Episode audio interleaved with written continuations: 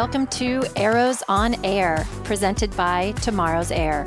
I'm Christina Beckman, and this is a show where we meet artists, travelers, and scientists from all over the world to talk about art, travel, and climate action.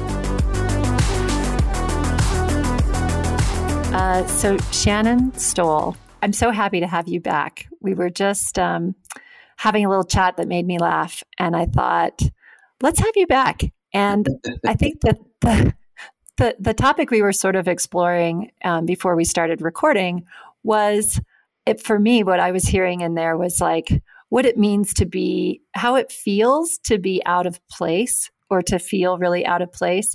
And so if you and i think everyone can relate to that. And i also think in this um, moment that we're in historically it's important for all of us to get comfortable feeling out of place because what we need to do now for the world, not only for climate, but, you know, just for human healing is learn how to how to go new places and meet new people and build our build our capacity. And so what I loved about your stories that I'm going to that you're going to share is that you kind of you're you are very brave at going places with people that are not your usual. So so set it up for us. You were at a at a tourism event, like a corporate tourism event. Well, Where were you? No, it actually wasn't tourism at all. It was an economic event, and ah. it was uh, it was in New York City, and it was full of bankers, economists,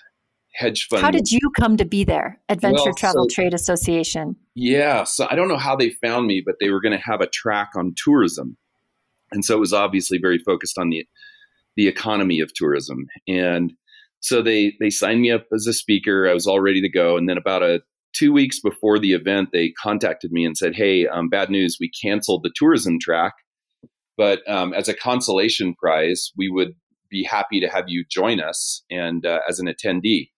Uh, for free. And normally people have to be invited, and it costs five thousand dollars per ticket. So um, at the time we were still kind of building get building our chops for ATTA, and so I, I said yes and um, piled on some other meetings in New York. But I went to this event, and it, again, it was full of financial people, and I was so clearly out of place. I mean, I wore my best clothing that I had, and probably still looked like a uh, a person that came straight out of Goodwill to them, to the people wearing the five thousand dollars suits. Um, so at first I was feeling a little intimidated and certainly out of place. And it started right from the beginning because I walked in to get my welcome package and, you know, the agenda and they were handing out swag. And, you know, usually when you go to a, an event, you might get a water bottle or, you know, a bag or something like this. They were handing out iPads. I was like, wow. And this is when iPad had just hit the streets. So it was a very exciting and uh, mm-hmm. so I mm-hmm. got my, they handed me my box and I opened it up and, and the, the iPad case was empty.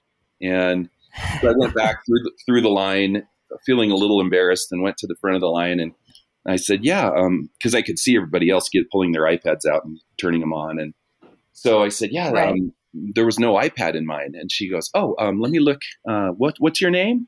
Let's see. Oh, no, you're on the you're on the list of people who don't get iPads. Shannon, it's just so so I can I mean I can just feel this because I I know that when like at our events at the at the sustainable travel adventure travel events it's a very welcoming people in fleece vests and hiking right. boots right and the energy is really like you know, get to know you. We're all in this together. It's so, and it's become so, we've gotten so used to it. So I'm yeah. imagining this like dark suited crowd in a glossy atrium with a chandelier. Oh yeah. All right. So, yeah. so we know from the start then that you're, you're not on the preferred list. So then what no. happened? No. And, and I was just going to point out that ATTA made a decision early on not to have VIP badges. That was that is just mm-hmm. not who we are. That's anathema to us. And we treat everybody mm-hmm. fairly and equally as, as much as we can. And so it was so bizarre to be so clearly snubbed and in front of all these mm-hmm. bankers. Mm-hmm. And so I walked away with mm-hmm. my tail between my legs and I went to a couple of sessions, and it was interesting from a you know a grand economic view.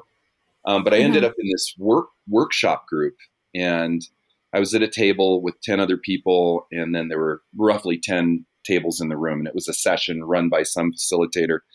And the guy uh, put the put the challenge forth to each table and said, "Imagine you're a multinational company." And your headquarters is treating all of the satellite offices in foreign destinations as sort of the um, to, to, and this is the word he used as the redheaded stepchild and hmm. um, and how do you get the headquarters to start respecting and uh, respecting the businesses that are not under you know their immediate uh, control and so hmm. our, our you know again our table's full of bankers and me and we we came up with our solution and um, and then the group decided to make me the presenter. And I said, I am the last person that should be the presenter. One of you should do this. I'm not even a financial person. And they're like, no, nah, no, nah, you'll do fine. And then they just started talking with each other. Like the decision was made mm-hmm. even against my will. And I'm like, mm-hmm. okay. And then at that moment, it washed over me. I am never going to see anyone in this room again. Mm-hmm. So I am mm-hmm. just going to go for it. And and we were I, this is so dramatic too because we were the last ones to present and literally everybody all the nine tables before us the spokesperson stood up and they had a they had the drawing and they showed what their plan was and how they would you know how they would address this problem and it got to us and honestly i was a little weak kneed because i decided to just go a little crazy with it. And i, I didn't warn our table either. So i stood up and, and instead of showing our chart I pointed at every one of the tables in the room and I said, as CEO of the corporation, I am ordering all of you to stop treating our subsidiaries as though they're less important than we are. And so instead of presenting, I actually went after uh, the groups uh, in the room. And when I finished, I got a standing ovation. Shannon, Shannon. And, uh, and, um, so so but that uh, is so brave you're such a thespian i feel like i have i have the weight of conviction and passion and i don't know like i'm good at a table of 10 i'm not sure i would have seized that opportunity well, I didn't. They handed the it to me, did. so it's like I'm going for it. But then, then, you didn't just like run through your points; you like acted it out. I acted it out, and then this guy comes up to me and he goes, that was awesome. And he goes, Do you know who you just pointed at and ordered around? And I said, No. And he goes, Carlos Slim. so the richest man in the world was sitting at the table next to me, and I pointed at him and told him he better behave. Oh my God. so, okay, so now this day just continues. So you've been in a workshop, and then yeah, so, presumably you go mm-hmm. into a mm-hmm. keynote. And now I'm fired up because I don't care anymore because I realized I'm never going to see any of these people again. I'm going to say anything I want to. And so we go into the keynote and it's Rupert Murdoch. I mean, I think everybody knows who Rupert Murdoch is. If you don't, Google him. And he um, he was being interviewed by a CNN uh, a CNN personality, and he gets up there and there's a subject. I don't remember what the subject now was, but what I do remember is that he absolutely refused to stay on the subject, he used it as a bully pulpit to just bash anything he didn't like. He bashed the Obama administration. He bashed environmentalism. He, he was an absolute arrogant jerk. And you could see the reporter was just at her wits' end because she couldn't get him to answer anything. And so, um, so it comes to the subject of Alaska and drilling in in uh, the National Wildlife Refuge.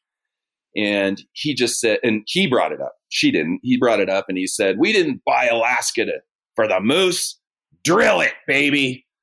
And the bankers in the room all started roaring with applause. And I decided to wow. go for a huge boo. So I stood up and booed him as loud as I could and realized that a guy at the table next to me was also booing him. There were like five or six of us in a room of five to 700 suits that mm. actually booed Murdoch.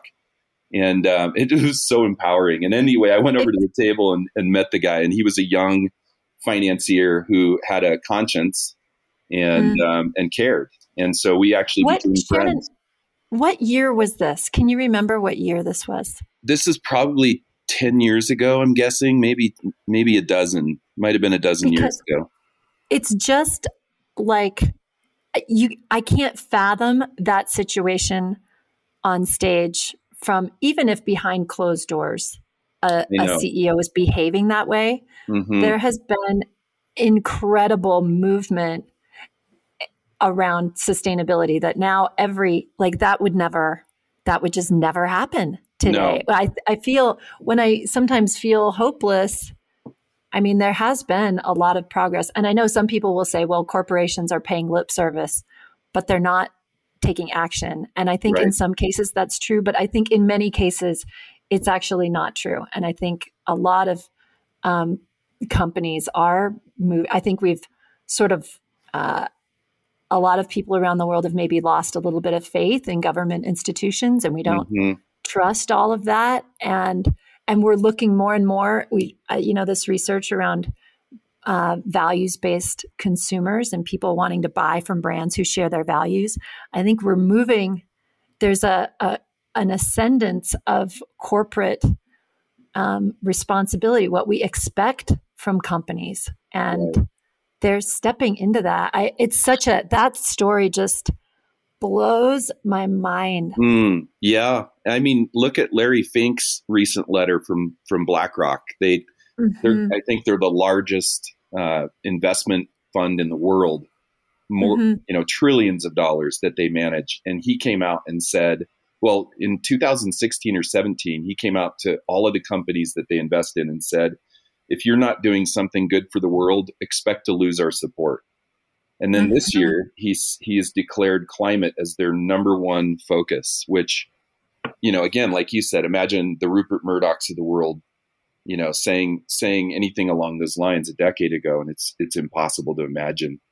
Mm-hmm. Um, the um, I mean, and coming from where we come from, like this this sustainable travel niche that has for so long felt like tilting at windmills, you know, mm-hmm. that now it's true that the values our community holds are are mainstreaming. Mm-hmm. Like I feel I feel so psyched about that. Mm-hmm. I mean, I mm-hmm. know there's bad actors and I know there's greenwashing and and at the same time there's also a lot of legitimate good afoot Yes. It's a really exciting time to be in sustainable travel. I, I think there's one more anecdote that I just love.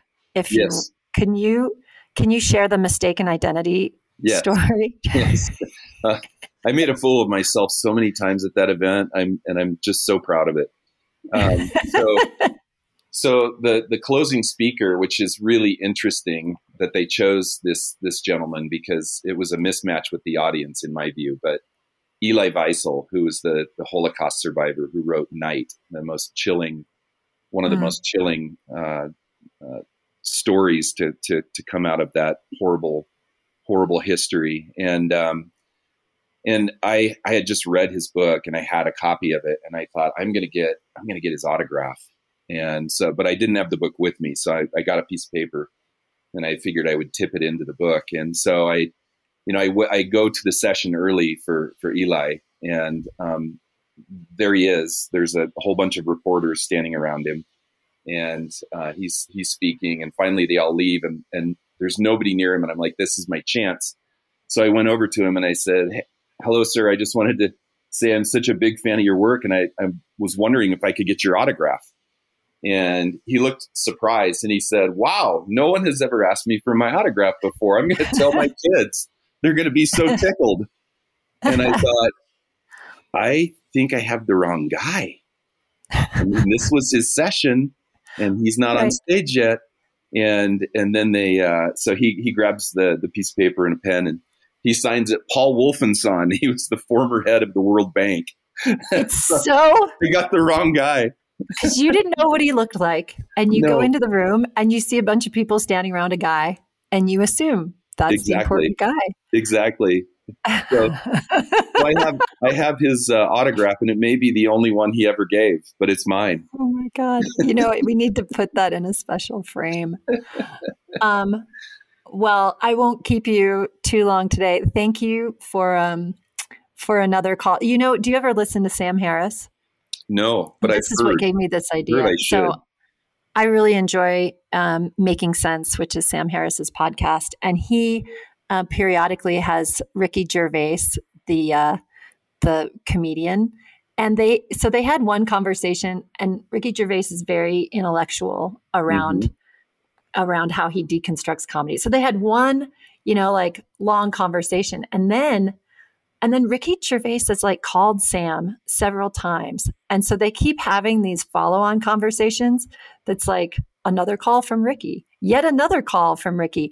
But the more it progresses, it just gets um, looser and looser. And I was, it, it came to my mind when we were chatting this morning because we recorded a podcast and then we were having this chat and I was like, ooh, I'm going to copy Sam Harris and do like another call from Shannon Stowell. So I appreciate your um, being well, game. I'm a long and... way from being as funny.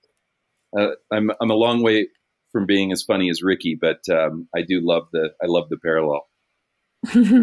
awesome. Well, have a great uh, a great weekend, and thank you for this. Thank you.